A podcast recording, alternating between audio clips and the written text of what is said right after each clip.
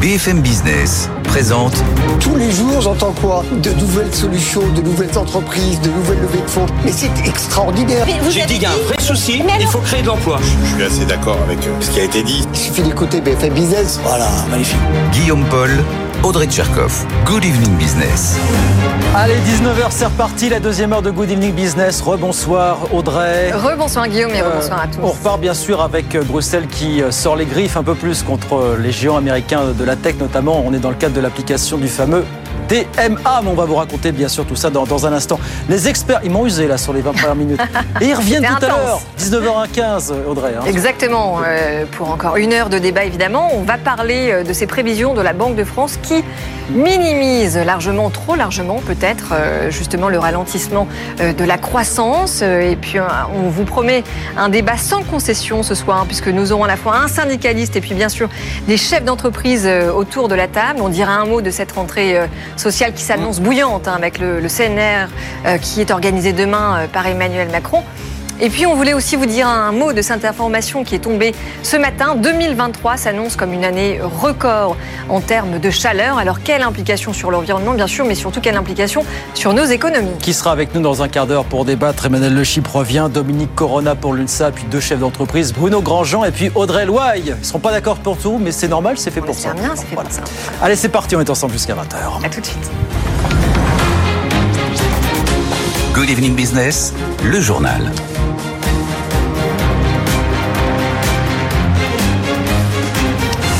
Donc Bruxelles qui durcit le jeu un peu plus euh, vis-à-vis notamment des géants américains de la tech. Bruxelles a publié ce midi la liste des groupes dont les services vont être concernés par le fameux DMA, règlement sur les marchés numériques. Écoutez la joie, satisfaction de Thierry Breton, le commissaire européen.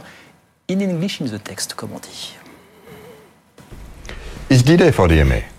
C'est le grand jour pour le DMA. C'est une étape importante pour la liberté et l'innovation en ligne. En Europe, les entreprises en ligne les plus influentes que nous appellerons contrôleurs d'accès devront désormais respecter nos règles, les règles européennes. Les entreprises concernées sont les suivantes Alphabet, Amazon, Apple, ByteDance, Meta et Microsoft. Meta and Microsoft. Voilà Thierry Breton, donc ce midi du côté de, Bruxelles, bien sûr. Bonsoir Étienne Horry. Deux questions très simples. D'abord, qu'est-ce que ça va changer concrètement pour ces groupes, Étienne Alors tout d'abord, cela concerne six contrôleurs d'accès, mais en réalité, c'est 22 plateformes qui seront visées par ces nouvelles règles. On retrouve Instagram, TikTok ou encore le service d'exploitation d'Apple iOS. Ces plateformes seront obligées de se mettre à la page avant le 6 mars 2024. Et parmi ces nouvelles règles, l'Europe impose l'interopérabilité des services de messagerie. Dans d'autres termes, un utilisateur de WhatsApp pourra échanger avec un utilisateur de Messenger ou de Signal. Autre exemple, Alphabet sera interdit de favoriser ses propres services dans les résultats de son moteur de recherche, comme cela a pu être le cas avec Google Shopping.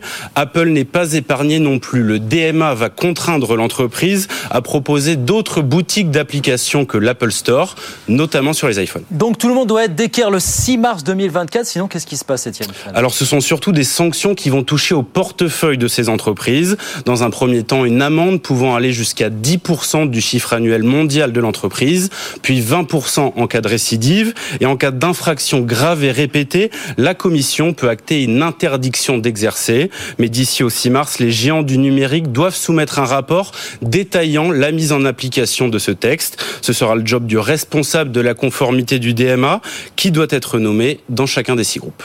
Merci beaucoup, Étienne. Étienne euh, euh, Henry avec nous sur, euh, BFM Business. On reparlera bien sûr toute la soirée, notamment dans Tech Co à partir de 20h, hein, de ces nouvelles règles de la DMA qui ont été publiées aujourd'hui.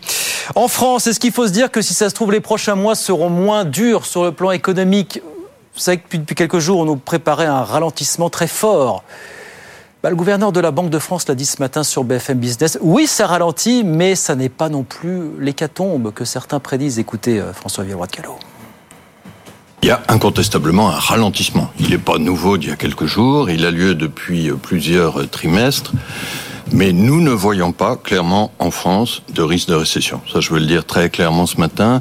Nous ne voyons même pas de signe de retournement généralisé de l'activité. À court terme, nous allons d'ailleurs même remonter un peu notre prévision de croissance sur la France pour 2023. Vous étiez à 0,7 vous, étiez à 0,7 Pourquoi Et c'est une explication qui est derrière nous, c'est qu'on a eu une bonne surprise sur le deuxième trimestre. Hein, plus 0,5 alors qu'on attendait nettement moins. C'est incontestablement une croissance ralentie, mais j'y insiste, ça n'est pas une récession. Voilà, François Villeroy de Gallo, donc ce matin sur BFM Business. Et puis on va bientôt reparler bas salaire. Vous savez qu'Emmanuel Macron euh, avait parlé la semaine dernière d'organiser une conférence sociale sur les bas salaires, sans plus de précision. Eh ben, elle pourrait finalement avoir lieu dans le courant du mois d'octobre. Ça, c'est Olivier Véran, euh, le ministre des Relations avec euh, les parlements, qui l'a dit aujourd'hui. Côté entreprise, Altis, propriétaire entre autres de BFM Business, Altis est en discussion pour vendre ses data centers en France. Comme cela avait été annoncé, le groupe confirme que Morgan Stanley est aujourd'hui l'un de ses acheteurs potentiels. Et puis concernant l'inflation en grande surface, la preuve que les distributeurs et les industriels de l'agroalimentaire peuvent discuter. Carrefour et sept grands industriels ont annoncé une opération conjointe aujourd'hui pour promouvoir les produits à base de protéines végétales. Vous allez qu'ils peuvent s'entendre. Écoutez Alexandre Bompard pour Carrefour et puis François Hérault pour Danone France. C'était aujourd'hui euh, à Paris. C'est la bonne nouvelle, c'est qu'on a évidemment des discussions sur euh, les sujets que vous connaissez qui sont parfois difficiles, mais sur la construction d'une alimentation saine et durable avec un certain nombre de grands groupes. Vous avez vu qu'il y avait une forte représentation de groupes français. On a vu Bonduel, on a vu Bell, on a vu Danone. Euh, c'est évidemment pas un hasard. Avec ces grandes entreprises-là qui ont les mêmes objectifs, on arrive à travailler comme une filière qui a une responsabilité en tant que filière de développer une alimentation saine et durable même si dans les médias euh, on n'est peut-être pas très visible ensemble, c'est très souvent qu'on le fait. Et cette coalition, c'est un excellent exemple du type d'activité qu'on a. Et je suis convaincu que c'est par la collaboration entre l'amont agricole et nos agriculteurs qu'on doit respecter et rémunérer correctement, la transformation et des belles entreprises et des belles marques comme Danone et les distributeurs qu'on peut répondre aux attentes des consommateurs. Et donc c'est euh, dans ce plan-là que je m'inscris. Voilà les patrons de Carrefour et de France aujourd'hui à, Paris, dans le 16e arrondissement. Une petite douceur, tenez pour finir, on va vous emmener chez Subway, qui innove. Alors, à partir de demain, il sera toujours possible, je vous rassure, de personnaliser son sandwich chez Subway, mais on trouvera aussi sur place des sandwichs standards prêts à l'achat L'idée, en fait, c'est d'attirer toutes celles et ceux qui n'ont pas forcément le temps de concocter euh, leur propre sandwich. Nathan Cocampo est allé voir ça d'un peu plus près. Reportage. Subway veut aller plus vite. La chaîne de restauration rapide lance sa nouvelle offre, des recettes toutes faites pour faire gagner du temps aux clients et au personnel. On va aller goûter ça. Texan Steakhouse, Deli Pastrami, Chicken Bella Mozza. Si avant chez Subway on pouvait faire son sandwich à son goût, désormais on peut aussi se laisser guider et il y en a pour tous les goûts. Sandra Chassan, directrice générale de Subway France. Dix nouvelles recettes inédites qui ont été confectionnées par des chefs, qui sont pré-construites, ce qui euh, est la révolution euh, dans l'enseigne Subway, puisque son ADN est avant tout la customisation, mais avec ces doubles offres, euh, nous pouvons, nous adressons à cette nouvelle cible consommateur que sont les Gen Z. La Gen Z, les moins de 30 ans, ont en effet du mal aujourd'hui à passer les portes de l'enseigne par peur de prendre trop de temps à commander et ne pas savoir quels ingrédients mettre dans leur sandwich. Les nouvelles recettes Subway sont bien plus rapides à préparer et l'enjeu est aussi du côté de la livraison où il ne suffira que d'un clic pour commander. Avec cette nouvelle offre, l'objectif est aussi de se positionner dans de nouveaux carrefours de vente où la rapidité est une priorité. On a un vrai souhait de se développer sur euh, les gares euh, et euh, aéroports, donc avec des partenaires que vous connaissez, Lagardère, SSP, et de pouvoir s'agrandir avec eux. C'est aussi une formidable opportunité de développer et de travailler la notoriété de notre marque sur des cibles emblématiques de fort flux. Dans cette stratégie d'aller chercher de nouveaux clients plus jeunes, Subway sera aussi l'un des sponsors de la prochaine course GP Explorer organisée par le YouTuber Squeezie le 9 septembre. Voilà les sandwichs standards chez Subway, c'est à partir de demain bien sûr dans toute la France. 19h 9 On retourne sur les marchés tout de suite. On rappelle la clôture à la Bourse de Paris ce soir. Clôture en baisse. En baisse pour le CAC 40 qui perd 0,84%, 7194 points. Bonsoir Aude Kersulek, on est dans le rouge aussi à Wall Street apparemment en ce moment. Hein. Et eh oui, on régresse de 1% pour le Dow Jones, moins 1,1% pour le euh, S&P et plus de 1,5% de baisse pour le euh, Nasdaq, des baisses et des prises de bénéfices dans un contexte euh, de crainte sur l'économie mondiale, de prix du pétrole toujours élevé aussi. Le Brent est toujours à 90 dollars à cause de la manœuvre géopolitique hein, du couple Arabie Saoudite-Russie. Et puis une publication économique dans la journée qui n'a pas plu aux investisseurs, celle de l'ISM des services largement au-dessus des attentes, 54,5. Ça veut dire que l'économie américaine est très résiliente et donc que la Fed va forcément le prendre en compte hein, dans sa réunion de politique monétaire dans deux semaines. Donc on a une hausse du rendement aussi du 10 ans américain. Du côté des valeurs à Wall Street, c'est la tech qui baisse, notamment Apple qui perd un petit peu plus de 3,5%. La Chine interdit les iPhones comme téléphone de fonctionnaires. Et puis Alphabet, moins 1,3%. L'entreprise a réglé un accord euh, concernant des pratiques anti-concurrentielles sur son euh, Play Store. La tech baisse, donc les indices américains euh, baissent aussi d'environ 1,5%. Merci beaucoup, Edgar Sulek. 19h10, on marque une pause. Ils sont venus, ils sont tous là. Les débatteurs, dans un instant, les experts sont là jusqu'à 20h sur BFM Business. À tout de suite. BFM Business présente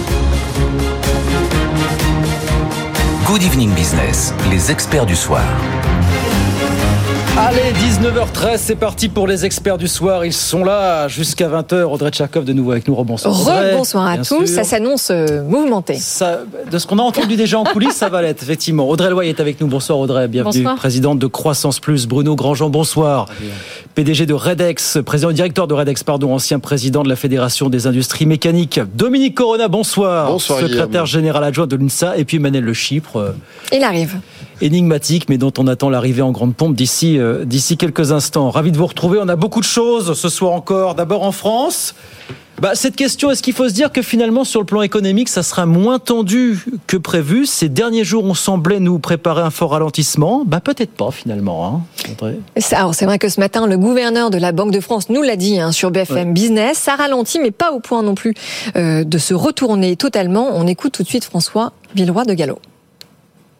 Il y a incontestablement un ralentissement. Il n'est pas nouveau d'il y a quelques jours, il a lieu depuis plusieurs trimestres.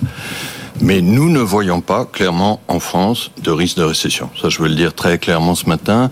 Nous ne voyons même pas de signe de retournement généralisé de l'activité. À court terme, nous allons d'ailleurs même remonter un peu notre prévision de croissance sur la France pour 2023. Vous étiez à 0,7 vous, étiez à Nous étions à 0,7. Pourquoi Et c'est une explication qui est derrière nous, c'est qu'on a eu une bonne surprise sur le deuxième trimestre. Hein, plus 0,5 alors qu'on attendait nettement moins. C'est incontestablement une croissance ralentie, mais j'y insiste, ça n'est pas une récession. Bon, ça c'est ce que dit le gouverneur de la Banque de France. Alors vous allez me dire, question que je vous pose et qu'on posera ensuite à tout le monde. Ça c'est ce que euh, disent des tableaux Excel. Votre ressenti sur le terrain. Le ressenti, finalement, c'est quoi aujourd'hui euh, Alors justement, je comprends très bien l'objectif du gouverneur de la Banque de France de rassurer les différents acteurs de l'économie et de vouloir stimuler la confiance à la fois des ménages et des entreprises. Mais ceci dit, j'ai quand même l'impression qu'on est dans un déni de réalité permanent. Si on se concentre sur un indicateur, qui à mon sens est euh, le meilleur indicateur avancé du PIB, qui est l'indicateur des directeurs d'achat, tout secteur confondu, et c'est un indicateur qui reflète la réalité du terrain, notamment les carnets de commandes on est à 46. C'est-à-dire qu'on est passé sous la barre des 50, on est à un plus bas historique, on est au niveau, tenez-vous bien, de 2020 quand on était en plein cœur de la pandémie, quand l'économie était arrêtée. Par ailleurs, la demande intérieure est en baisse depuis trois trimestres. Et le problème, si vous voulez, c'est que si on n'est pas d'accord sur le diagnostic, on ne peut pas mettre en place les mesures nécessaires pour améliorer la situation. Et donc, euh, cette déclaration m'inquiète. Vous achetez le déni de réalité, là Je m'adresse au chef d'entreprise Audrey Loy et Bruno Grandjean. Est-ce qu'il vous paraît trop zen pardon de le dire comme ça, le gouverneur de la Banque de France, Audrey Loy, pour Croissance Plus euh. Chez nos adhérents, chez Croissance Plus, on, on constate effectivement un ralentissement, ça c'est évident, mais en revanche, on n'est pas dans la récession. Pas du tout. On a fait un sondage récent sur nos 500 adhérents. On constate qu'un tiers euh, nous signale effectivement euh, une, des risques au niveau de leur activité. Évidemment, problème de financement, financement du fait de BSFR, problème de trésorerie. Vous en parliez, carnet de commandes qui a tendance à baisser, qui est en berne, baisse de chiffre d'affaires pour certains. Et euh, le pendant aussi euh, que l'on va retrouver, c'est dans l'emploi, euh, puisqu'en fait, les, postes ouverts aujourd'hui, on a à peu près 6 000 postes sur nos adhérents qui sont ouverts. Il y a un an, nous en avions 16 000. Et le pendant, c'est qu'on a également moins de turnover dans nos sociétés. 70% de nos sociétés disent qu'elles n'ont plus de turnover. Bruno Grandjean, Redex, alors les machines-outils hein, dans le Loiret, vous êtes un excellent indicateur. Qu'est-ce que vous voyez, vous, Bruno Nous, on est très corrélé à l'export, donc c'est un petit peu différent. Mais c'est vrai qu'on voit un atterrissage, on va dire un peu. Hein. C'est pas un crash, mais c'est un atterrissage avec euh, des problèmes d'investissement et de financement du fait des taux d'intérêt. Ça, c'est un changement majeur pour ceux qui voulaient investir. Aujourd'hui, ça devient prohibitif. On a le même problème dans l'industrie qu'on voit dans l'immobilier finalement pour acheter aujourd'hui une maison, un appartement, ça devient très compliqué. Et pour euh, investir en France, c'est aujourd'hui un, un, un, vrai défi compte tenu des, des taux d'intérêt. Donc il y a, y a, un vrai sujet à terme, mais on, on est sur une, une, inertie, sur une dynamique très forte. Donc euh, ça ralentit progressivement. Il n'y a pas de crash mmh. euh, aujourd'hui, même s'il y a une conjonction de planètes avec les PGE, les remboursements de PGE, mmh. et on voit quand même des entreprises qui commencent à souffrir au niveau de la trésorerie. Bah, avec quand même une économie en deux teintes, une économie à deux vitesses, où on a certains secteurs qui cartonnent, qui explosent, euh, l'aéronautique pour ne, pour ne pas le citer, et puis d'autres qui s'écroulent totalement. Le logement, la construction euh, et le commerce de détail, avec un mur des faillites qui là est quand même en train de se profiler à la vitesse grand V. Et ce qui est inquiétant, Dominique parce qu'effectivement, nous avons, je crois, 13 500 entreprises à peu près qui sont en défaut de paiement. Ouais. On se retrouve au niveau du Covid. Et vous l'avez dit vous-même. Euh, les matières premières qui sont plus chères, les taux d'intérêt qui augmentent, euh, et donc on voit bien qu'on est euh, peut-être un atterrissage qui devient un peu inquiétant. On voit bien au niveau des salariés que l'inflation le pèse extrêmement lourdement, et on voit bien que l'inflation et le taux des crédits, par exemple immobiliers, empêchent maintenant les gens d'acheter. De, de, et donc on va reprendre de la construction. Et quand on, on non, là, dit on est dans quand la construction va, tout va. On est dans le langage tableau Excel là quand vous entendez le gouverneur de la oui, Banque de France. Il est dans son rôle de dire le moral est bon, oui. on y va. Euh, voilà, je pense qu'il faut aller dire cela. Mais d'un autre côté, il faudrait aussi peut-être que les banques centrales revoient les taux d'intérêt, parce que la lutte contre l'inflation, c'est extrêmement important. Mais si on augmente trop les taux d'intérêt et qu'effectivement derrière, euh, on a une récession qui arrive parce qu'on n'arrive plus à, à, emprunter, à investir, je suis pas certain que euh, le, la, la, façon dont on va soigner le malade, ce soit la bonne méthode. Et pourtant, et pourtant, les dernières déclarations de Christine Lagarde sont très claires. Les taux d'intérêt vont continuer à augmenter. Alors cette méthode Coué du gouverneur de la Banque de France, euh, c'est un peu aussi la vôtre, Emmanuel de Chypre, puisque vous, vous dites que tout va bien. Non, je, je, je, pourquoi vous me faites dire ça? Bah, Parce qu'avant-hier, vous nous disiez que la consommation n'était pas en baisse, alors qu'elle est en baisse. Non, la non, si vous regardez la consommation alimentaire, oui, euh, elle, est, elle est en baisse. Après, vous avez effectivement sur le deuxième trimestre une, une baisse de la consommation, mais qui n'est, enfin, qui n'est pas si dramatique que ça. Regardez les achats de produits manufacturés, par exemple au mois de juillet, c'est très bon. Donc euh, il y a effectivement cette France à deux vitesses que vous décrivez. Après, moi, ce qui m'inquiète, euh, c'est qu'effectivement, on est dans une situation qu'on ne connaît pas, qu'on n'a jamais expérimenté, qui n'a jamais, qui n'a pas de de, de, de comparaison euh, dans l'histoire. Euh, moi, j'ai été assez surpris de la tonalité, plus négative que ce que je pensais à la ref euh, au, au, moment de, de, de, des rencontres du MEDEF, où euh, d'habitude on a plutôt l'impression que les chefs d'entreprise sont très allants. Là, j'ai trouvé quand même qu'il y avait une tonalité, euh, une tonalité assez inquiétante. il faut ah rappeler oui. quand même que les grandes catastrophes économiques sont toujours, enfin, en grande partie souvent provoquée par les banques centrales. Et là, on va au devant sans doute de la même de la même catastrophe. Qu'est-ce qui se passe? C'est qu'en gros, on était on est dans un monde et on s'en rend pas compte où en fait, on a une espèce de stimulation positive qui vient de, de la normalisation des circuits, du fonctionnement des circuits économiques après les deux chocs énormes qu'on a subis, qui étaient la crise sanitaire et la guerre en Ukraine. Oui. Là, on voit que finalement les circuits de l'économie mondiale se reconnectent, que ça remet finalement de l'huile dans les rouages, et ça, c'est ce que j'appellerais le choc positif, qui pour le moment compense un choc négatif absolument terrible, qui est le choc de la de la politique économique. Hein C'est-à-dire qu'en gros, si vous cumulez, enfin, il faut quand même rappeler qu'en 2023, euh, le, coup de frein donné par les politiques budgétaires plus restrictives en Europe, c'est quand même presque un point de PIB. Oui, absolument. Euh, voilà. Ouais, ouais. Et si vous rajoutez à ça, et pourquoi je dis qu'on vit une situation inédite, parce qu'une hausse aussi rapide des taux d'intérêt aussi brutale, on ne l'a jamais vu ouais. euh, dans l'histoire, pour une pour un, un, une vague d'inflation qui justement n'est qu'une vague et qui est en train de, de, de disparaître. Mais... Et donc là, on voit que de toute façon l'inquiétude est en train de changer de camp. C'est-à-dire que l'incertitude pendant des trimestres, ça a été l'inflation, la hausse des prix. C'était pas la croissance. Mmh. Là, on voit bien qu'on est en train de basculer dans un nouveau monde dans lequel l'inquiétude, c'est plus du tout l'inflation parce qu'on voit bien que tout ce qui l'a alimenté est en train finalement de se normaliser et que bah, le, le, chemin, il est tout tracé pour euh, l'inflation. Par contre, qu'est-ce qui va se passer sur l'activité quand vous avez augmenté aussi brutalement les taux d'intérêt et que l'essentiel de l'effet à venir négatif sur l'activité de cette hausse des taux d'intérêt, il est encore à venir? Mais alors justement, non mais très très précisément, quand on regarde justement le enfin la politique monétaire et ses impacts sur la zone euro. On est aussi à un plus bas depuis 2020. L'Allemagne d'ailleurs est, enfin se situe pire que la France. C'est quand même la locomotive de l'Europe. En effet, c'est très inquiétant. Et quand on regarde la masse monétaire en circulation dans la zone euro, on est sur un glissement de moins 0,4%. Hmm. Dans l'histoire de l'euro, ça ne s'est jamais vu. en effet, c'est très inquiétant. Les banques centrales ont peut-être commencé à se calmer quand même, non, euh, Bruno Grandjean Il bah, faut, espérer, oui. Comme disait euh, Emmanuel, on est en face de quelque chose d'inconnu. Donc, euh, bah alors, c'est pas l'ambiance des banquiers centraux. Il faut hein. essayer de retrouver des, solutions innovantes. Il y a aussi la baisse de la productivité. Je ne sais pas si elle est enrayée, mais c'était un vrai sujet. beaucoup d'inconnus, beaucoup de, choses qu'on n'a jamais connues jusqu'à. Mais alors justement, je vous pose une question parce que sur cette baisse de la productivité, pour regagner en productivité, les entreprises vont peut-être se dire on va commencer à embaucher moins. Et par conséquent, euh, l'objectif de plein emploi euh, va devenir de plus en plus euh, difficile à atteindre. C'est pas sûr parce que cette baisse de la productivité, justement, elle pousse à embaucher, mais elle crée des, dysfonctionnements majeurs, des baisses de rentabilité. Vous embauchez des gens qui travaillent un petit peu moins, mais vous en avez de plus en plus, et du coup, vous perdez en, efficacité. Audrey, je pense qu'au niveau de, nos entreprises, pour moi, il me semble qu'on a besoin en fait de trois fondamentaux. Le premier, effectivement, c'est les hommes. On a besoin de pouvoir recruter et de pouvoir payer nos collaborateurs convenablement euh, par rapport à, la, à, la, hausse euh, des prix. Le deuxième point, c'est le temps.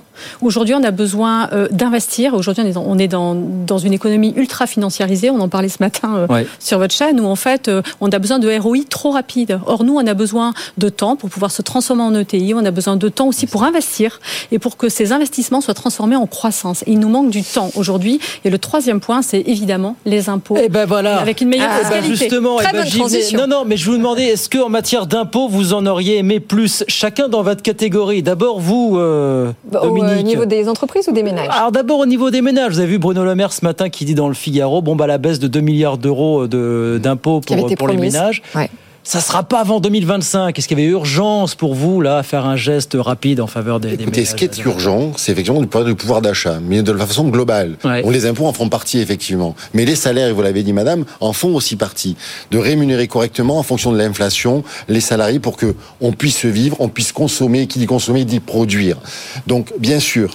Mais je pense que la politique fiscale en France, et on y reviendra peut-être tout à l'heure, mais il aurait fallu qu'il y ait effectivement peut-être une revoyure sur les hauts revenus de ce pays.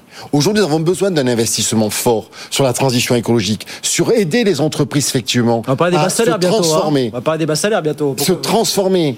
Et donc, il y a aussi une, façon aussi d'aider par l'État les employeurs. Vous voyez, je suis, je suis gentil ah, en disant ça. Alors attendez, ce, que, vous êtes en train de dire, Dominique, c'est que pour accompagner les entreprises à augmenter les, salaires, il faudrait alléger la pression fiscale. Non, je dis que par exemple pour les hauts revenus, je dis que pour les revenus, les hauts revenus par exemple, d'aller dans l'intérêt général, ça n'aurait pas été totalement déconnant. Je vous donne un autre exemple. Quand aujourd'hui vous avez euh, le PDG de l'EVMH qui donne pour les restos du cœur, je m'en félicite. Il faut le faire. Absolument. Donc il est sur l'intérêt général. D'autant qu'il ne défiscalise pas son don. Il est donc sur l'intérêt général. Ça veut donc dire que vous avez aujourd'hui des hauts patrimoines qui, sur l'intérêt général, sont capables de se mobiliser sur un objectif. Ça rappelle, ça rappelle le débat de Notre-Dame il y a deux ans, enfin deux, trois ans. Voilà. Sauf que là, c'est aussi le premier employeur de France, hein, LVMH. donc, je permets la fiscalité. Je pense qu'il y a un certain nombre de hauts patrimoines qui sont aujourd'hui volontaires pour participer plus à l'effort Grandjean Sur les hauts patrimoines, on peut peut-être se rejoindre, mais sur les hauts salaires, je pense euh, l'exact inverse. La France euh, euh, souffre d'un nivellement des salaires, ce qui veut dire que le travail, l'effort, le mérite n'est pas récompensé. Et on a besoin de locomotives, on a besoin de gens qui font bouger les lignes, on a besoin de gens qui innovent. Et aujourd'hui, la valeur travail est fortement dévalorisée. On va peut-être parler justement des prélèvements sociaux qui sont un, projet, un problème majeur et qui sont essentiellement sur les hauts salaires, ce qui décourage à embaucher des directeurs commerciaux, des directeurs techniques, des gens qui vont vous faire euh, euh, gagner des parts de marché, gagner en compétitivité. Donc il faut réduire les charges sur les hauts salaires, bien au contraire de ce qui est fait. Et aujourd'hui, on est dans une société où finalement, au-delà de deux SMIC, il y a un matraquage total, 2,5 SMIC et un matraquage total. Vous ne pouvez pas faire d'industrie en France avec les charges telles qu'elles sont aujourd'hui. C'est un sujet majeur. Et cet égalitarisme nous emmène à une situation très difficile. la société française est très égalitaire concernant les revenus, euh, une fois la redistribution euh, euh, intégrée. Pas sur les patrimoines où il y a un vrai sujet. Et il faut éviter de casser cette dynamique où les gens qui font des efforts, qui font des études, qui innovent, qui voyagent, qui ramènent du boulot, euh, euh, soient au même niveau finalement de niveau de vie que ceux qui en font moins. Donc, si je comprends bien sur les cotisations sociales, par exemple, les exonérations de cotisations sociales, vous préféreriez des exonérations de cotisations sociales sur les hauts salaires que sur les bas, et donc de revenir sur les 1,6 SMIC. Oui, je suis pour. Euh, je ne suis pas pour les exonérations sociales. Je souhaite qu'on arrête d'ailleurs avec cette logique. Je vous prends 100, je vous donne 10 et je vous culpabilise en parlant de cadeaux. Je souhaiterais qu'on nous prenne que 80 et, et qu'on soit dans une moyenne européenne. En Allemagne, un ingénieur euh, à même salaire net va coûter 30% moins cher à l'entreprise. Donc vous montez en gamme, donc vous êtes compétitif, donc vous avez une société prospère. En France, on matraque à 2,5 Donc on en revient à la pression fiscale sur les entreprises. Et donc ces exonérations fiscales, il faut tordre le cou définitivement à ce, à ce sujet. Ce ne sont pas des exonérations fiscales, ce sont des soupapes, enfin, ah un matraquage. J'étais sur les exonérations de cotisation. Et on est, euh, il faut se mettre dans la norme et la moyenne. Audrey Loi et croissance plus pour rajouter. Pression fiscale importante hein, en plus des salaires, il ne faut pas oublier qu'on a euh, la taxe foncière qui a augmenté, hein, 50%, mais aussi 30%, pour les entreprises et 30%, certains de nos adhérents nous remontent 30%. On a également, c'est passé un peu sous silence, mais il y a également euh, le, le euh, dans le cas des RC, euh, on a l'augmentation du forfait social qui a été augmenté de 50%. et évidemment, évidemment, les impôts de production, hein, les impôts de eh production avec ces trois points. Nous, on ne demande pas de cadeaux particuliers. Nous, ce qu'on veut, c'est simplement des règles qui soient homogènes par rapport à nos confrères, nos confrères européens. Non, mais l'absurdité du système, on, le, on, on la voit bien. C'est-à-dire que vous êtes à la fois dans le pays qui prélève le plus au monde les entreprises.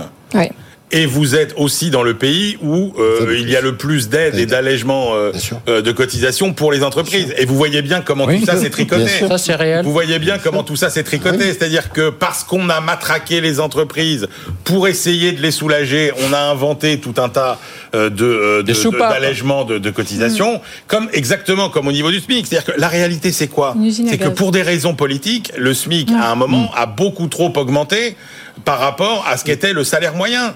Parce qu'on a voulu donner tout un tas de coups de pouce. Le résultat, c'est qu'on avait un chômage massif chez les jeunes et chez les non qualifiés. C'est comme ça qu'on a décidé de faire des allègements de charges mm. sur ces bas salaires. Que du coup, logiquement, bah, quand vous êtes au SMIC, euh, aucun patron ne peut vous augmenter parce que dès que vous franchissez des seuils, vous coûtez Exactement, les effets de seuil, c'est dramatique. Ça, vous vous retrouvez avec des députés Renaissance qui, encore ce matin, arrivent avec cette idée absolument géniale en disant Ouh là là, mais on va aller voir les entreprises pour voir s'il y en a pas quand même qui pourraient Allez, Dominique, Dominique Et on va conditionner, attention, on va conditionner les aides aux augmentations de salaire. Dominique Corona, 30 secondes. Simplement un chiffre, un chiffre qui vient pas de moi, qui vient de l'URSSAF, Caisse nationale. Les exonérations de cotisations sociales ont augmenté cette année de plus de 13%. Elles sont à 76 milliards d'euros. Oui, mais vous savez bien que, les prélèvements obligatoires sont un niveau et parce que, et donc, historique. et donc parce que le, parce qu'on a embauché et parce qu'aussi les salaires ont augmenté. Et donc, c'est comme sur les IJ. Non mais ça c'est le paradoxe génial si vous voulez où les gens euh, quand vous leur dites que un oui les impôts ont bien baissé effectivement mais que deux oui le ratio prélèvement sur PIB bat des records historiques mais quand vous avez 2 millions de salariés en plus et les recettes fiscales ont augmenté aussi. les recettes fiscales on affaiblit la protection sociale. Allez allez on s'arrête là. On reprend on fait une petite pause parce qu'il est 19h30 on revient dans deux minutes. 19h30 bah on vous redonne les grands titres de l'actualité bien sûr BFM Business présente Good Evening Business, les experts du soir. Allez, 19h34, c'est reparti pour les experts, troisième partie. Ça ne s'est jamais vraiment arrêté. Ça, ne ça ne s'arrête jamais, même pendant la pause, même quand c'est fini d'ailleurs. Avec Audrey Tcherkov, bonsoir. Audrey Loy, Bruno Grandjean, Dominique Corona, Emmanuel Le Chip. Donc demain, grand raout à l'Elysée, on peut appeler ça comme ça, un hein. Conseil national de la refondation qui réunit euh, forces politiques, partenaires sociaux, représentants d'entreprises et associations. C'est le leader de Force ouvrière qui était avec nous il y a une heure. Il nous disait, bah moi j'irai pas. Il nous expliquait pourquoi en quelques secondes. Écoutez. Nous avions refusé d'aller au CNR l'année dernière parce que refondation, refondation de quoi euh, Pour nous, de la France, des négociations oui, enfin, Se servir, se servir de l'acronyme Conseil national de la résistance pour faire de la communication et puis dire on met autour de la table tout le monde, y compris des citoyens tirés sur le volet, des hommes politiques. Moi, je suis pour la liberté et l'indépendance. C'est diluer la parole des organisations syndicales. Et pour nous, il n'y a qu'un Conseil national de la résistance. C'est celui qui a mis en place notre protection sociale collective. Bon, est-ce que ce n'est pas l'occasion justement de reparler protection sociale, de se reparler tout simplement après des mois de bruit quand même euh, cette, euh, Absolument. Alors surtout que dire qu'on n'ira pas euh, pour une question de sémantique, je trouve ça un peu léger. Je pense que la politique de la chaise vide, ça n'a jamais mené à rien. Et en réalité, quand on regarde dans le détail ce qu'il donne ce CNR, parce qu'il y a un sujet de portage politique, donc on en entend très peu parler. C'est vrai que sur le grand âge et sur le logement, il en ressort pas grand-chose en tout cas pour le moment, mais sur la santé, sur l'éducation, c'est pas tout à fait pareil. Il y a vraiment des mesures de euh, transformation qui sont mises en place assez modernes sur les modèles d'ailleurs de euh, ce qui a été mis en place dans les années 2000, à la fois en Écosse et au Portugal, ce qui a participé vraiment à la transformation concrète hein, des systèmes éducatifs dans ces pays-là. Aujourd'hui, on a une école sur trois qui est engagée dans la démarche avec des approches vraiment sur mesure pour venir en aide. Alors justement, eh ben, ce, ce sont des euh, groupes qui se mettent en place avec toutes les parties prenantes, avec un fonds de 500 millions d'ailleurs d'euros qui vient en aide pour former les acteurs de terrain qui, eux, vont euh, venir en aide aux élèves en difficulté, notamment sur les savoirs fondamentaux. Et on sait que c'est là où notre système éducatif pêche. Donc il y a des choses qui se mettent en place et bouder la réunion de demain, je pense que c'est vraiment une erreur. Alors boude, là, faut boude, vous vous boudez pas. Non, alors Laurent Escure, secrétaire général de l'UNSA, sera présent au CNR. Nous y sommes allés dès le départ. Quand on nous y invite, nous y allons. Ah, c'est très bien. Même pour dire qu'on n'est pas d'accord, même pour faire nos propositions. Bah surtout pour, dire qu'on n'est pas d'accord, Dominique. Et puis des fois pour acter des désaccords, parce que c'est important de le dire au président de la République ce que nous pensons. Donc nous y allons demain, nous continuons à discuter. Il y a effectivement des choses qu'il faut améliorer. Alors vous parliez de l'école, etc. Je ne suis pas sûr que ce soit au CNR de faire ce genre euh, effectivement de solutions, parce qu'il y a des organisations syndicales, il y a effectivement des professeurs, vous avez euh, des, des parents d'élèves, etc. Donc voilà. Et en même temps, ça marche pas. Mais mais ça marche pas. Mais pourquoi? Parce qu'on a un problème du dialogue social en France. J'arrête pas de vous le dire. Que ce soit aussi dans la fonction publique ou avec les employeurs aujourd'hui, nous avons tous perdu un peu ce que j'appelle l'intérêt général. Et je le dis, je pense qu'aujourd'hui, on a intérêt, nous, organisations syndicales, avec les employeurs et avec l'État, de travailler mieux plus pour avoir de meilleurs accords, de meilleures compréhensions. L'intérêt général, c'est pas euh, les autres boss et moi je touche. Hein. Ah non, mais justement, mais je, suis totalement d'accord. Alors c'est précisément l'inverse normalement. J'aime bien la vision que vous avez souvent de l'intérêt général. Non, non, pas du tout. La réalité, c'est que c'est souvent quand même ça, c'est-à-dire euh, les autres font les efforts et moi je profite. Pas du tout, justement. vous croyez à ces grands-messes Moi, ce que je trouve regrettable, c'est que le gouvernement n'ait pas une ligne directrice dont on peut débattre c'est un peu, dites-moi ce que vous voudriez et je vais réfléchir si c'est une bonne idée. Euh, je veux dire, il y a une, sorte de plasticité idéologique. Un jour, on fait la politique de l'offre, le lendemain, on fait une politique de relance. Euh, il n'y a, pas de, ligne directrice et donc ces grandes messes euh, sans structure. Vous trouvez qu'on fléchit un peu sur la politique de l'offre là Ah ben plus qu'un peu, puisque ah finalement, on nous reprend. c'est comme les plis sur le tapis. Vous, savez, vous allez parler de la, de la, CVAE. On a supprimé certaines et elles repassent de l'autre côté. Et la CVAE, franchement, c'est terrible. regardez euh, euh, Bruno Le Maire à l'Assemblée il y a moins d'un an. nous faire une dissertation démontrant l'intérêt de la suppression de la CVAE, que c'était l'intérêt général, que c'était euh, même la force de la cohérence de la politique gouvernementale. Et neuf mois après, il revient pour dire l'inverse. Donc, la, la, finalement, le, Oui, mais en même temps, pourquoi, Bruno En six mois, la dette publique a augmenté de, manière incommensurable. Oui, mais ils ont 15 milliards d'euros à aller chercher. Oui, mais vous savez que l'IS n'a jamais autant rapporté je depuis qu'il a ah baissé. Tout à fait, ouais. Bah Donc la courbe de l'affaire, c'est parce que baisser les impôts rapporte plus, à l'État. Plus vous mobilisez, plus vous avez un retour sur investissement. Plus vous matraquez, plus vous euh, finalement euh, démoralisez les gens et ils ne bossent plus. Donc euh, il faut supprimer cette CVE. Elle s'applique deux fois plus à l'industrie, au secteur exposé qu'au reste de l'économie. Audrey vous l'avez en travers de la gorge aussi, la reculade sur le, la CVE. Tout à fait, parce que d'abord la CVE, elle, elle, elle, pénalise les investissements des sociétés, hein, puisqu'elle elle, est calculée pour partie sur les investissements. Donc ça pénalise la réindustrialisation, ça pénalise les entreprises qui ont besoin de renouveler leur appareil productif. Et je suis complètement d'accord. Il faut impérativement maintenir une politique de l'offre. Pour moi, elle a eu vraiment des effets vertueux, hein, avec euh, plus d'entreprises, enfin une balance enfin positive mmh. sur l'industrie. On a eu moins de chômage, euh, plus d'emplois, évidemment, euh, plus d'investissements et in fine plus de recettes fiscales. Donc c'est un cercle vertueux, il faut le maintenir. Alors moi je suis d'accord avec vous, mais je rappelle quand même que la suppression de la CVE, ça ne faisait pas partie du programme d'Emmanuel Macron et que ça a été en quelque sorte un peu une bonne surprise pour les entreprises. Maintenant je comprends qu'évidemment quand on fait des euh, projections dans son entreprise et qu'on nous promet des baisses d'impôts, c'est euh, difficile d'avancer. 100 milliards versus 25 milliards. 100 milliards. Mais, mais, on voit bien, tu vois, qu'Emmanuel a raison chacun. Emmanuel le chiffre ou Macron Emmanuel Chypre, parce qu'effectivement, tout le monde doit préserver ses petits acquis. Non, non, je mais comment pas rester Et on voit bien que d'un autre côté, ce n'est pas du tout vrai. Mais ce n'est pas. Est-ce qu'on ne pourrait pas un jour en France se poser pour mettre à plat tous ces problèmes fiscaux, euh, tous ces problèmes effectivement de financement de la protection sociale et de regarder comment on peut se, on peut, on peut essayer de proposer ensemble. Et c'est ça qu'aujourd'hui on dit que le gouvernement n'a pas une directrice. Mais nous, organisation syndicale, quand est-ce qu'on arrivera peut-être aussi à dire maintenant au gouvernement, ça suffit, voilà ce que nous voulons?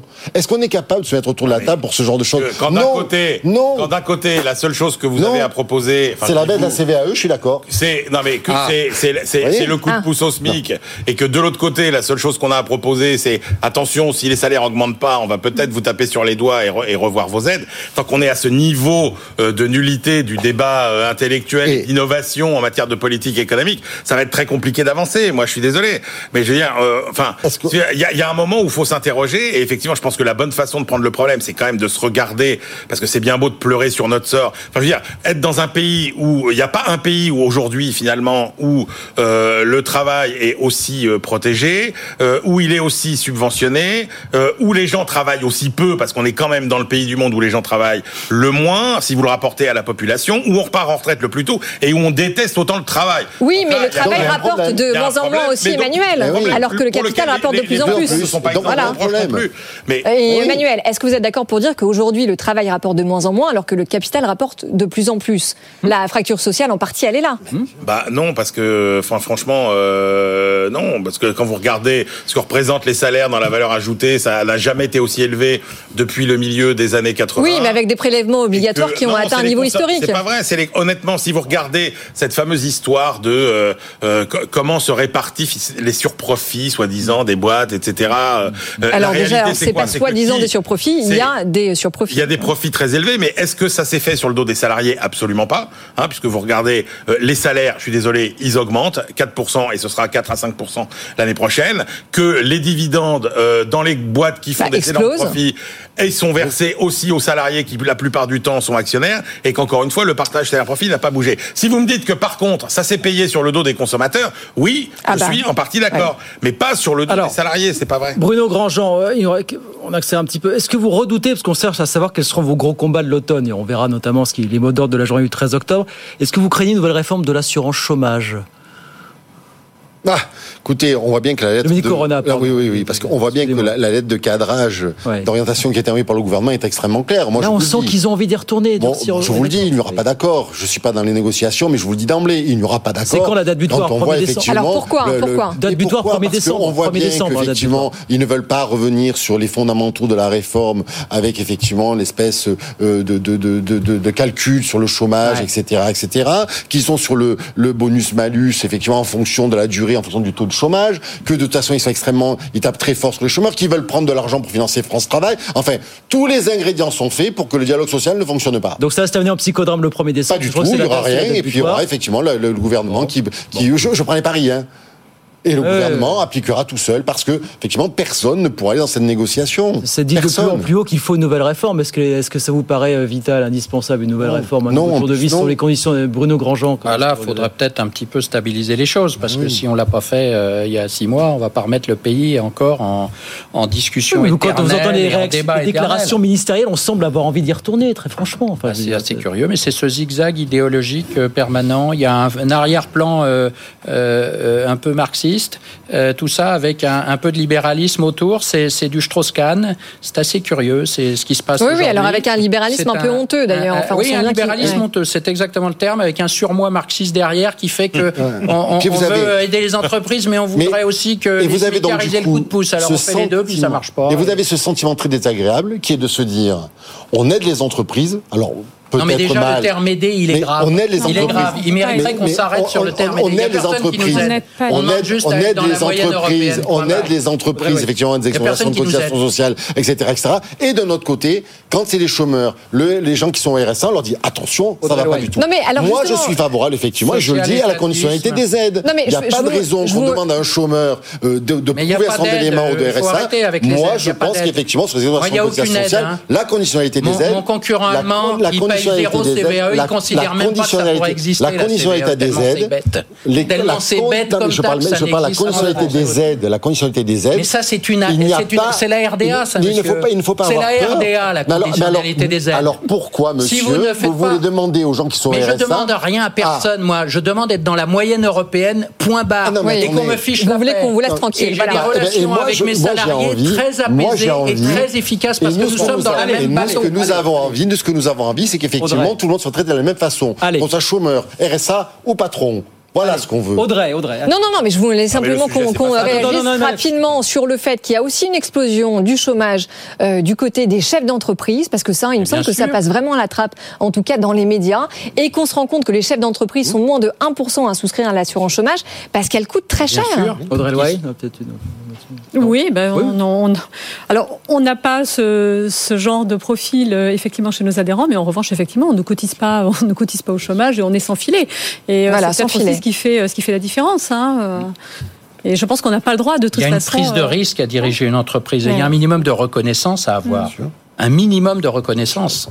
Et c'est pas le cas. Quand on nous dit des cadeaux, mais vous croyez que moi, je, je m'achète une Porsche à chaque fois qu'on baisse la, une, une, une taxe professionnelle ou je- enfin une taxe de production, pardon. Il n'y a plus de taxe professionnelle, mais il y a Vous taxe savez de que production. dans nos- dans nos- Mais ça, ça marche pas comme ça. On est face à une concurrence terrible Ouais. en Europe, un marché unifié et même mondialement, et on a une fiscalité qui est délirante. La CVE, allez donc en parler à un Italien ou un Allemand. Vous me raconterez. Audrey, non. Et mais, on euh, est juste pour, euh, pour, pour, pour aller dans, dans ton sens, hein, ne pas oublier que souvent les patrons dans nos sociétés, dans nos PME et dans nos ETI, ils sont bien souvent bien moins payés que la plupart des, euh, des collaborateurs. Et vous avez beaucoup il de n'y a pas de, petits de artisanats, de, distribution de de, petits dividendes. patrons hein. dans les on artisanats, etc., climat, qui on sont, vraiment, qui, n'ont hein. aucun filet de sécurité, effectivement, et qui n'ont, pas- qui ont très peu d'aide. Je parlais pas de la CVAE, je parlais des exonérations de cotisations sociales que nous faisons sans effectivement demander quoi que ce soit en échange. exonérations. et devoirs. Bah si, les exonérations de C'est cotisations une sociales. limitation de 2,5 à 3,5 SMIC, c'est 4 milliards d'euros par an sur les cotisations familiales. Écoutez, remettez-les en place, toutes les, les prélèvements, remettez tout en place, il y aura plus d'entreprises.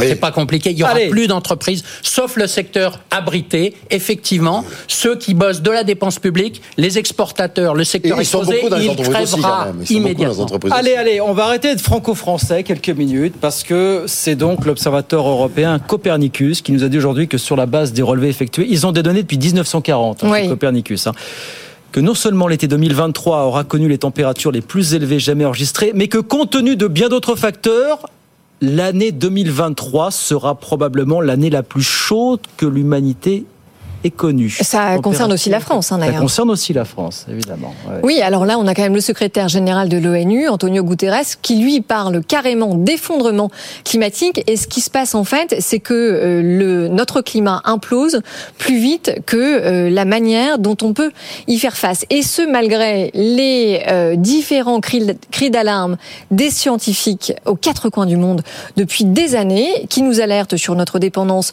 aux énergies fossiles. Et ce qui est quand même intéressant, c'est que euh, d'un côté, on euh, appuie sur l'accélérateur euh, de la transition climatique en signant des choses qui s'appellent l'accord de Paris, et de l'autre côté, on appuie sur la pédale de frein quand on regarde que les énergies fossiles bénéficient de subventions records cette année. On vient d'atteindre 7 000 milliards de dollars. C'est une augmentation de 2 000 milliards de dollars en deux ans. Donc c'est complètement schizophrénique. Emmanuel Le Chypre, qu'est-ce que vous inspire ces données aujourd'hui? Bah, sur le, sur le- c'est un constat, euh, effectivement. Un constat. bah non, mais c'est. Bah, c'est un constat un peu alarmant. Oui, c'est un constat euh, alarmant, mais après, euh, vous êtes toujours confronté aux, aux mêmes problématiques. Euh, Pourquoi il n'y a jamais eu autant de subventions euh, aux industries euh, pétrolières? Parce que là-dedans, vous mettez euh, toutes les ristournes. euh, à- Absolument, Bah absolument. bah les euh, subventions, oui, oui, tout bah à fait. Oui, évidemment, vous mettez toutes les ristournes. Et d'ailleurs, on voit bien, puisque puisque l'INSEE a étudié l'impact finalement de ces, euh, alors pour la France, de ces 8 milliards d'euros qui ont été dépensés en ristournes. C'est vrai que le bilan, il est, il est pas terrible. Quand vous regardez finalement ce que ça a rapporté aux ménages, hein, globalement, c'est euh, entre 40 et euh, allez 90 euros. Ça a plutôt favorisé les ménages aisés que les ménages pas favorisés, et ça a encouragé à consommer bah, plus de carburant. Parce que zéro signal prix. Donc voilà, oui, mais si vous voulez, il y a un moment où vous êtes toujours pris. C'est bien beau, allez dire au gouvernement que la priorité c'est la décarbonation, quand vous avez les deux tiers des Français qui sont là à pleurer pour avoir. Bah, alors c'est le gouvernement qui nous dit que la priorité c'est la décarbonation. Donc euh, on revient à la schizophrénie. encore une fois, euh, fin du monde, fin du mois on est de toute façon dans cette schizophrénie où euh, on prend des décisions hmm. qui vont euh, à l'encontre des objectifs qu'on recherche. C'est exactement la même chose sur la réindustrialisation, on l'a dit, puisque tout ce qui est fait va à l'encontre de ça. Et le résultat, c'est que quand vous regardez les courbes, finalement, malgré tous les signaux d'alarme qui sont tirés depuis des années, regardez les courbes de consommation d'hydrocarbures de, dans le monde, de pétrole, de charbon, de gaz, etc.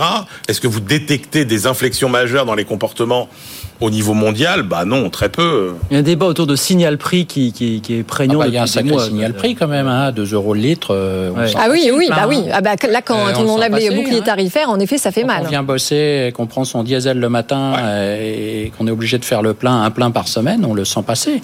Et je pense que là-dessus, l'Europe est assez vertueuse, il faut quand même le rappeler. Vous, vous donnez des chiffres qui sont effectivement très alarmants, mais l'Europe est vertueuse et la France est vertueuse en Europe. Hmm. Et, et moi, ce qui me chaque fois me scandalise, c'est qu'on on, veut s'auto-détruire euh, en pensant que la France doit faire des efforts. Non, aujourd'hui, si on est cohérent, faut arrêter d'acheter des produits chinois. Oui, faut venir coller ses mains sur l'ambassade, là, c'est pas très loin. Et euh, faut faire de même avec les États-Unis. C'est là que ça se passe. et il faut réindustrialiser en France parce qu'en France, on a tous les défauts du monde. Hein. on n'aime pas les contreparties, mais on produit quand même avec moins de carbone, moins d'émissions de carbone qu'ailleurs. L'industrie, produire en France, c'est bon pour la planète. Donc, si on est cohérent et si on veut vraiment faire bouger les choses, à ce moment-là, il faut mettre en place cette taxe carbone et pas que sur les importations d'aluminium ou d'acier. Et il faut. Euh, euh, euh, eh ben, il faut du courage, parce qu'en fait, vous dites qu'il y a, il faut du courage. On ne pourra pas continuer comme ça. Audrey Loy et Croissance dans, Plus. Dans le même sens, nous chez Croissance Plus, on préconise la mise en place d'un un indice de proximité euh, dans les appels d'offres, que ce soit public ou privé, euh, justement pour euh, favoriser le, chemin le plus court et favoriser nos entreprises mm. nationales. Et ça me paraît une bonne chose. Alors, cela dit, petit bémol sur la partie transition énergétique. Évidemment, nous, dans nos entreprises, ça fait longtemps qu'on est au travail sur, cette question-là, avec en revanche une question sur les investissements qui vont être grévés compte tenu de nos, de, de nos impératifs et de notre fiscalité. On est toujours sur ce débat que, que lance Emmanuel, enfin débat sans fin entre qu'est-ce qu'on choisit, fin du mois ou fin du monde, voilà finalement. Et, pourtant, on ne devrait pas opposer les deux. Corona. Oui, on ne devrait pas opposer les deux. Et effectivement, je crois que là encore, la taxe carbone, euh, effectivement, il faut la mettre en place. Les, pays qui mais elle va coûter très cher. Elle va coûter très cher. Elle va, elle va et on doit, et nous, par exemple, bien grâce aux Chinois qui nous fournissent des produits pas chers. Et vous savez, et à l'UNSA, nous, oui, nous après, c'est un choix de société. Hein, que l'État, nous pensons nous à l'UNSA que l'État doit aussi aider effectivement. Mais l'État, c'est nous. Mais c'est nous. Et donc notre argent, notre argent doit aussi aider. Et nous aussi, on, on pense qu'on doit aider à la transformation écologique du, du, du, pays. On a besoin de grands plans d'investissement sur ce ces sujets. Ce n'est pas l'État qui gère et tout. Et aujourd'hui, chacun peut prendre. mais, mais chacun peut prendre sa part. C'est pour ça qu'effectivement, vous n'avez pas totalement tort sur la taxe carbone, sur les circuits courts, sur, sur tous ces sujets-là. Il n'empêche qu'aujourd'hui, s'il n'y a pas un, un, appui politique extrêmement fort sur le changement qu'on doit opérer. Oui, non, mais, non, mais je, suis d'accord. Vous voyez tous vos tarifs. Parce que si, les, pouvoirs publics, absolument, si les pouvoirs publics éliminaient les subventions explicites dont Emmanuel Lechy parlait et mettaient en place une fiscalité corrective, on irait beaucoup plus vite. je vous donne un exemple. Sur l'assurance maladie, par exemple, pour y revenir, on voit bien que le changement climatique va engendrer des coûts supplémentaires mmh. dans notre protection sociale. Oui. il va y avoir pas des recettes. En fait, les recettes n'y sont pas. Quand vous parlez de taxes environnementales aujourd'hui en France, mmh. Elles ne financent pas la protection sociale. Et quand vous dites au ministre, mais c'est pas normal, puisque nous, les assurés sociaux, donc employeurs et salariés, nous payons par des cotisations sociales ce système qui nous protège, avec la pollution, avec euh, effectivement la transformation qui, qui s'opère, tout cet argent va dans la poche de l'État. Dans la poche de l'État, il va pas dans la poche de la sécurité sociale, alors que pour partie, il devrait y aller. Et vous voyez bien que là, on a des freins. Je vous donne un autre exemple qui n'a rien à voir avec la transition écologique, mais par exemple, sur les taxes comportementales. Voilà, moi j'ai parlé de l'alcool. Au bout d'un moment, il faut trouver des recettes supplémentaires pour la sécurité sociale aujourd'hui. Parce qu'on c'est très difficile le, budget de la PLFSS cette année. Dominique, on Et on nous a dit non. On nous a dit tout de suite sur l'alcool, on veut bien taxer le tabac parce que finalement il n'y a pas de producteurs de tabac en France, mais changer le comportement sur l'alcool en France, c'est non. Emmanuel Dominique, il y a un, il y a, il y a, un triangle d'incompatibilité qui, qui est qu'on ne peut pas surmonter. C'est-à-dire que encore une fois, du moins, entre, du monde. entre l'écologie, euh, la liberté et l'égalité, vous ne pourrez jamais avoir les trois en même temps. Oui. C'est-à-dire que les problèmes, il faut, non mais on va se parler franchement, les problèmes environnementaux, sont nés à partir du moment où a émergé à l'échelle mondiale une classe moyenne qui s'est mise à consommer énormément. Je veux dire, la classe moyenne, songez que c'est quand même une anomalie de, de à l'échelle de l'histoire. La classe moyenne, ça n'existe pas. Avant, il y a beaucoup de riches, il y a peu de riches. Alors eux, ils peuvent faire n'importe quoi. De toute façon, on s'en fout, ils sont pas nombreux, donc c'est pas, ils avaient des comportements peu vertueux en matière environnementale, etc. Et les pauvres, ils, polluaient pas trop. Quand vous ah. avez à l'échelle mondiale, Alors Bruno Grandjean n'est pas d'accord. Hein. Non, moi je pense vous avez faut, depuis il faut, un siècle, il faut sortir de, de ce discours qui est, qui est terrible. Là, on suicide tous. Ah non, c'est pas on euh, suicide Malthusien, il faut trouver des solutions technologiques pour maintenir une, une société avancée, une qualité de vie élevée, tout en étant vertueux sur la plateforme. Et l'État doit aider, doit, doit impulser ce genre de politique. Impulser, mais pas de la Voilà, mais ça passe par l'innovation et donc par les entreprises. Exactement. Vive l'innovation, vive les entreprises. Quand on a 3 000 milliards de dettes et qu'on voit la liste tous les jours des gens qui réclament de l'argent. Allez, c'est fini. À l'hôpital, à l'école. Allez, c'est fini. Partout. Il faut se serrer la ceinture. Mais il faut c'est fini. C'est fini. Merci à tous. Merci à tous. Audrey Loy, Bruno Ça reste encore trop court, Guillaume. Oui, c'est trop court. Il nous faut une face un after. Audrey Loy, Bruno Grandjean, Dominique Corona, Emmanuel Le Merci à tous les quatre. À très vite avec plaisir. 19h56, bah c'est fini. C'est déjà fini. Et évidemment, la bonne nouvelle, c'est que ce débat est à retrouver. Ça s'affiche sur vos écrans avec le QR code. Sinon, c'est bfmbusiness.fr. Et puis nous, on se retrouve évidemment comme euh, tous les soirs. Et bien demain. C'est ça l'autre bonne nouvelle. À demain pour de nouvelles aventures. Bonne soirée. Good evening business. Actu, expert, débat et interview des grands acteurs de l'économie.